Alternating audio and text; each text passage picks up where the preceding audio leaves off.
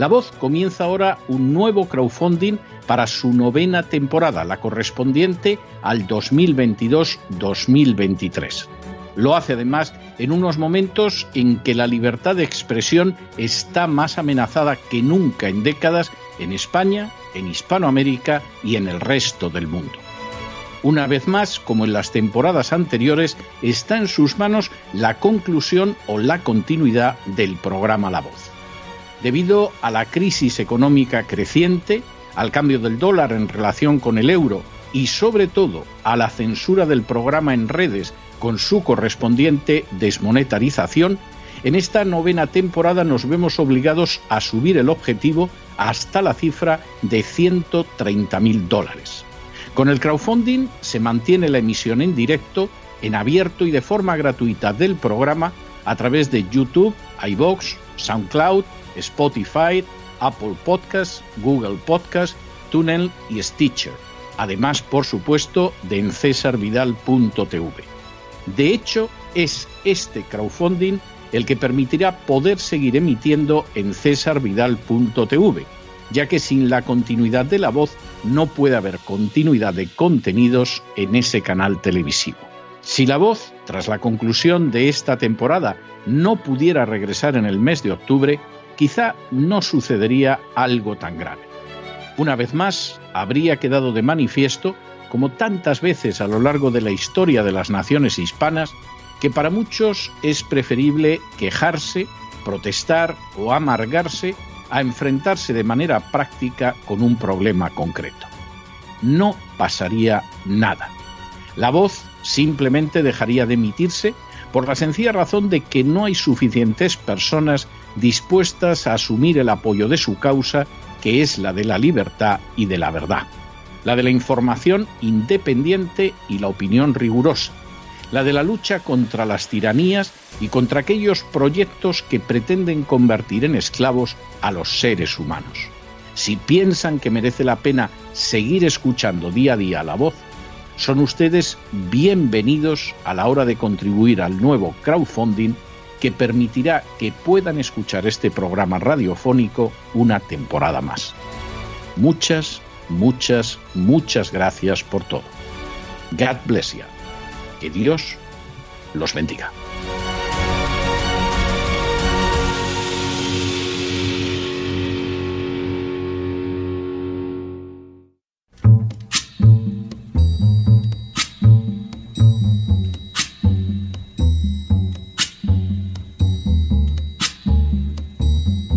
La voz con César Vidal, desde el exilio.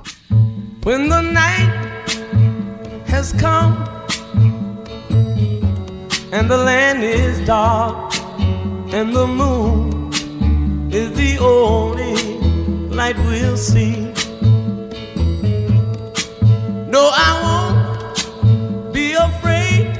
Oh, I won't be afraid just as long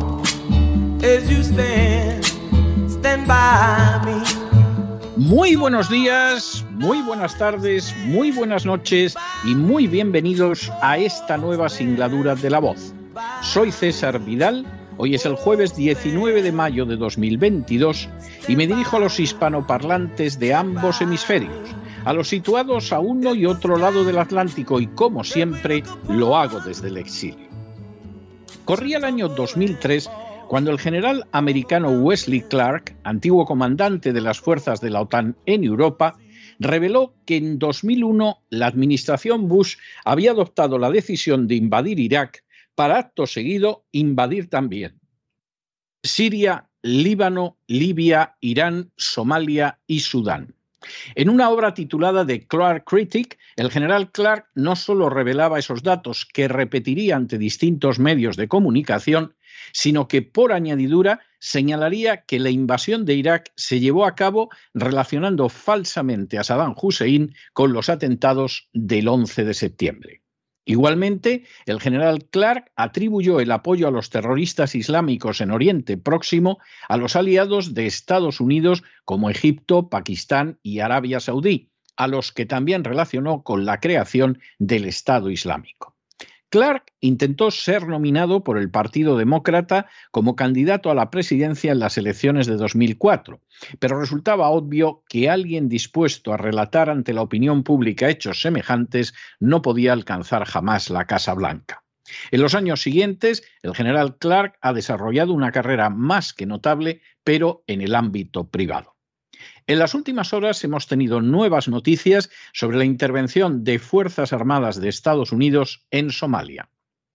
Sin ánimo de ser exhaustivos, los hechos son los siguientes. Primero, Somalia es un país situado en el continente africano que cuenta con importantísimos depósitos de materias primas, entre las que destacan el uranio, el hierro, la bauxita, el cobre, el petróleo y el gas natural.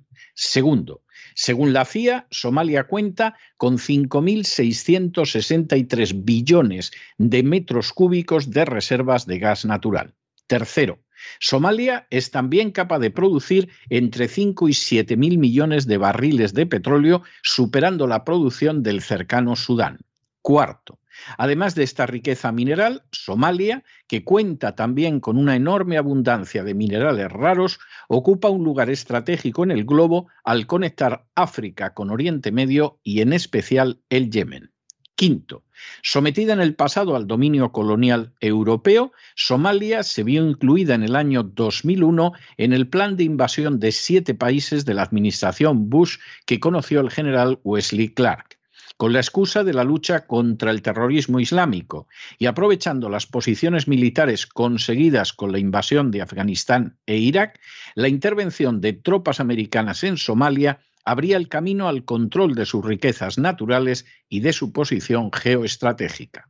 Sexto, este intento de expansión adquirió una forma especial con el proyecto AFRICOM de 2007, un comando unificado de operaciones militares en África destinado a controlar sus riquezas, así como las decisiones de tipo político que pudieran tomarse en esta zona del mundo. Séptimo, con la presencia de tropas extranjeras en Somalia, se alzó Al-Shabaab, que a lo largo de los años 2007 y 2008 alcanzó importantes victorias militares. En el año 2008 se llegó a un acuerdo para la retirada de las tropas etíopes que habían invadido el territorio de Somalia y la celebración de elecciones en las que fue elegido presidente Sheikh Sharif Sheikh Ahmed, terminando el denominado periodo de transición. Sin embargo, la paz no llegó a Somalia. Octavo, en el año 2010, el último embajador de Estados Unidos en Somalia, Daniel Simpson, criticó que Estados Unidos siguiera interviniendo en esta nación africana y atribuyó las referencias a la actividad del terrorismo islámico a una simple excusa para hacerlo. Simpson señaló en aquel entonces que en realidad la intervención americana se debía al deseo de contar con un centro de operaciones para las tropas y los cazabombarderos americanos que operaban en África. La decisión se había tomado en medio de las guerras de Irak y Afganistán, que en aquel entonces se consideraba que concluirían en victoria. Noveno. De manera bien significativa, en esas mismas fechas, el senador Levin y el general Ward incluyeron ocho naciones africanas en la categoría ampliada de la Operación Libertad Duradera que se había emprendido contra Afganistán.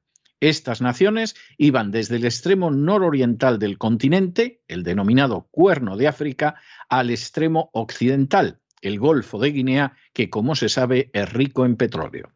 Décimo, esta política, además, iba conectada con el sometimiento del Yemen dentro de una estrategia de control desde el continente africano hasta el centro de Asia. Un décimo. En ese año 2010, Estados Unidos entrenó tropas en Djibouti, Etiopía, Kenia y Uganda. Duodécimo. Al año siguiente, 2011, Somalia fue el escenario de la denominada Operación Linda en Chi, dirigida supuestamente contra Al-Shabaab. Décimo tercero. En el año 2012, la Unión Europea se sumó a las operaciones militares que tenían como teatro Somalia mediante tres operaciones: la EUTM Somalia, la EU Fuerza Naval Somalia, Operación Atalanta of The Horn of Africa y la EUCAP Nestor. Ese mismo año se creó el Gobierno Federal de Somalia. Décimo cuarto. En el año 2014, Somalia volvió a ser objeto de una nueva invasión extranjera conocida como la Operación Océano Índico. Décimo quinto. La llegada a la presidencia de Donald Trump implicó una reducción importante de las operaciones de Estados Unidos en el extranjero, así como el hecho, verdaderamente sin precedentes, de que el presidente de los Estados Unidos no iniciara una sola nueva guerra en sus cuatro años de mandato. En enero de 2021, Donald Trump, de hecho, retiró incluso las tropas americanas que había acantonadas en Somalia. Décimo sexto. Este domingo, el Parlamento de Somalia eligió a Hassan Sheikh Mohamud como nuevo presidente. Mohamud ya había sido presidente entre los años 2012 y 2017 y su reelección ha estado ensombrecida por graves sospechas de fraude. Décimo octavo, décimo séptimo. Nada más llegar al poder el nuevo presidente de Somalia, el presidente Biden ha aprobado un nuevo plan del Departamento de Defensa para enviar tropas americanas a este país africano, revirtiendo así la decisión tomada por Donald Trump. Y decimo octavo, el Departamento de Estado ha justificado la llegada de tropas americanas a Somalia, señalando que una permanente presencia militar americana ayudará a aumentar la seguridad y la libertad de movimiento. Son los propios protagonistas de la expansión militar protagonizada por la administración Bush y continuada por las administraciones de Obama y Biden las que lo expresaron de la manera más clara. Con solo el 5% de la población mundial, Estados Unidos consume más del 24% de los recursos energéticos del planeta. Una tesitura semejante obliga a Estados Unidos a remodelar su política energética, o más fácil, según algunos, a apoderarse de los recursos de naciones como Irak, Libia o Irán que los poseen. El desplome de la Unión Soviética y los atentados del 11 de septiembre parecieron proporcionar el trasfondo y la excusa para embarcarse en una serie de invasiones que, según el testimonio del general Clark, tenían que producirse en siete países y en un plazo reducido de tiempo. Sin embargo, el plan no salió del todo como se esperaba a principios de este siglo. Estados Unidos ciertamente invadió Afganistán, Irak y Libia, además de Somalia, pero las consecuencias fueron desiguales. Lidia ciertamente ha quedado sometida, pero arrasada de manera total privando de la menor legitimidad moral a futuras invasiones. Irak también fue invadida y reducida al caos, pero no han venido ni la libertad ni la democracia sin una guerra que permanece todavía inacabada. Afganistán ha concluido en una bochornosa derrota para los Estados Unidos. Irán permanece como un enemigo formidable y nada fácil de batir. Siria se ha mantenido frente a la agresión de grupos terroristas islámicos sostenidos por Estados Unidos como intermediarios. Y por añadidura, Donald Trump, de la manera más sensata, sacó las tropas americanas de Somalia y pretendió hacer lo mismo de Siria y Afganistán. Ante ese panorama se impone una nueva política energética más basada en la diplomacia que en la violencia, como por ejemplo desarrolla China, por cierto, con enorme éxito.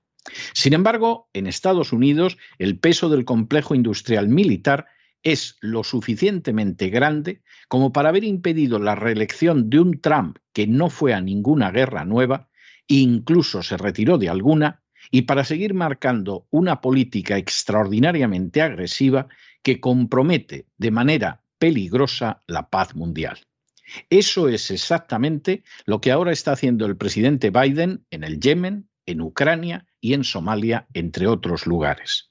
Quizá Biden piense que Estados Unidos saldrá fortalecido de estas intervenciones, que las invasiones continuadas y los expolios interminables de materias primas servirán para sostener a su nación como la única potencia hegemónica y que las furcias mediáticas lograrán engañar masivamente una vez más a la población mundial. Sin embargo, la realidad muestra que lo único que va a conseguir la política seguida por Bush y Obama y continuada por Biden será sobreextender todavía más el imperio, debilitarlo fatalmente y lograr uno de los objetivos más claros de la agenda globalista, que Estados Unidos deje de ser la primera potencia mundial para el año 2030. Y es que la historia suele resultar así de inexorable cuando uno se niega de manera testaruda a aprender sus lecciones. Pero no se dejen llevar por el desánimo o la frustración, y es que a pesar de que los poderosos muchas veces parecen gigantes, es solo porque se les contempla de rodillas y ya va siendo hora de ponerse en pie.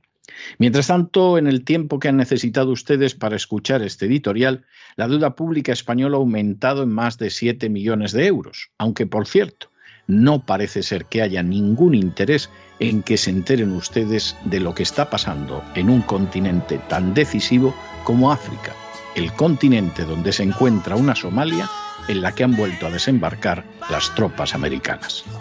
Muy buenos días muy buenas tardes, muy buenas noches. Les ha hablado César Vidal desde el exilio. Que Dios los bendiga.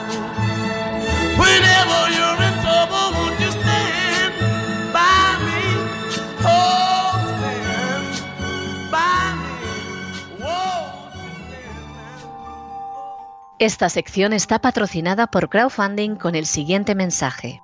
Nuestro Señor Jesucristo, el único Dios verdadero, es misericordioso y nuestro Salvador.